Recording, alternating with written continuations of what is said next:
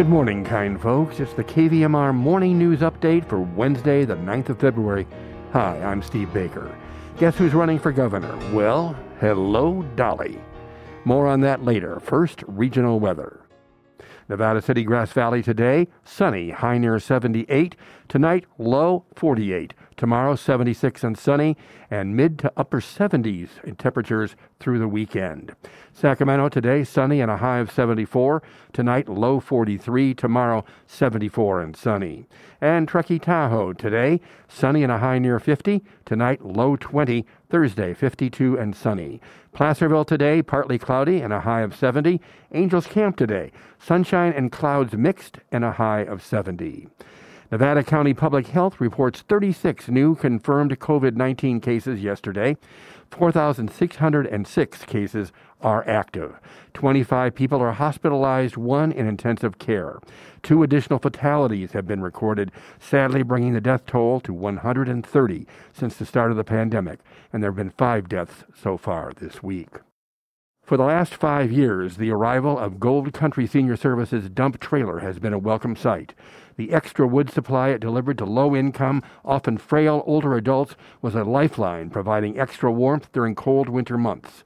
Now, the senior firewood program's efforts have been seriously impeded. Sadly, our trailer was stolen recently by someone who broke into the locked yard, says Executive Director Janet Maroletti. The hardened chain lock was sheared off with bolt cutters. In addition, the storage shed was burglarized and our supplies went missing. Our dedicated volunteers collect, split, and deliver the wood to seniors each week, she says. So the loss of this workhorse trailer is a significant setback, particularly for the seniors we serve. Now, the wood program has been going since 1979, and it remains one of the last of its kind operating in California.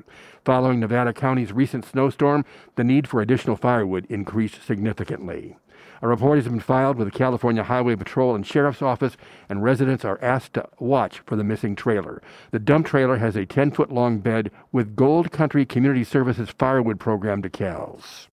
And despite a dry January, snowpack remains above average on Nevada irrigation snow courses that provide water to raw and treated water customers. During the February survey, NID personnel found the average water content in the snowpack was 24.7 inches, which is 123.5% of the 20 inch average for this time of year at the district's five high elevation snow courses. And the Nevada County Board of Supervisors unanimously adopted their 2022 board objectives at their meeting yesterday.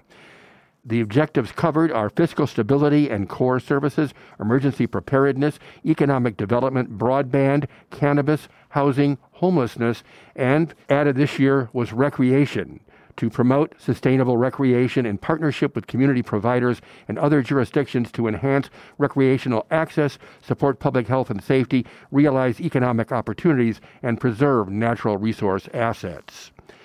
The objectives got support from South Yuba River Citizens League Executive Director Melinda Booth, who says, We appreciate the county's leadership on all identified priorities for the coming year. SYRCL is interested in the cannabis priority as related to our program Growing Green for the Yuba, and specifically support your enforcement of egregious violations. Additionally, we are thrilled to see the county not only recognize the importance of recreation in our county, but to make it a new priority this year and hopefully farther into the future.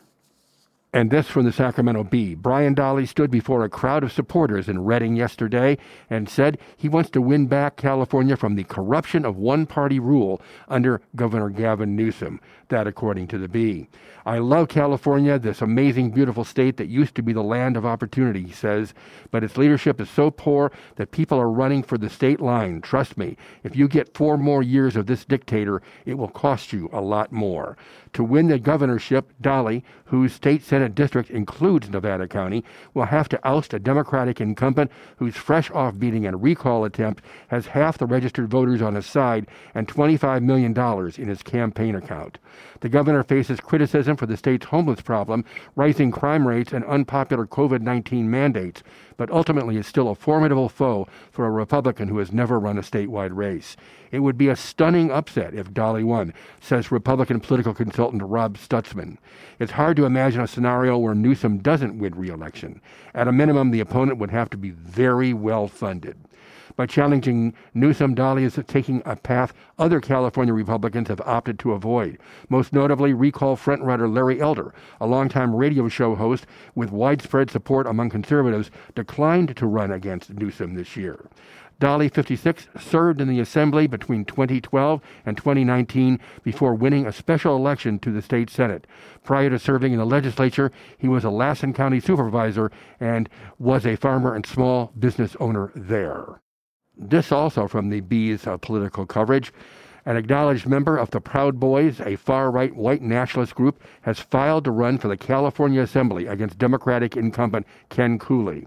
Jeffrey Eric Perrine uh, last week filed paperwork for the newly drawn 7th Assembly District, which encompasses much of eastern Sacramento County, including Rancho Cordova, Fair Oaks, Folsom, and Citrus Heights. Perrine last year was expelled from an elected position on the Sacramento County Republican Party's Central Committee after a report from the Sacramento Bee detailed his ties to the hate group. According to the Southern Poverty Law Center, rank and file Proud Boys and leaders regularly spout white nationalist memes and maintain affiliations with known extremists. Birthdays today include music legend Carole King, who turns the big 8 0. The Color Purple author Alice Walker is 78, actress Mia Farrow is 77, and singer Joe Ely turns 75. Now stay tuned for some more magnificent music on the Wednesday Morning Show with our host, Lisa C. Lilly.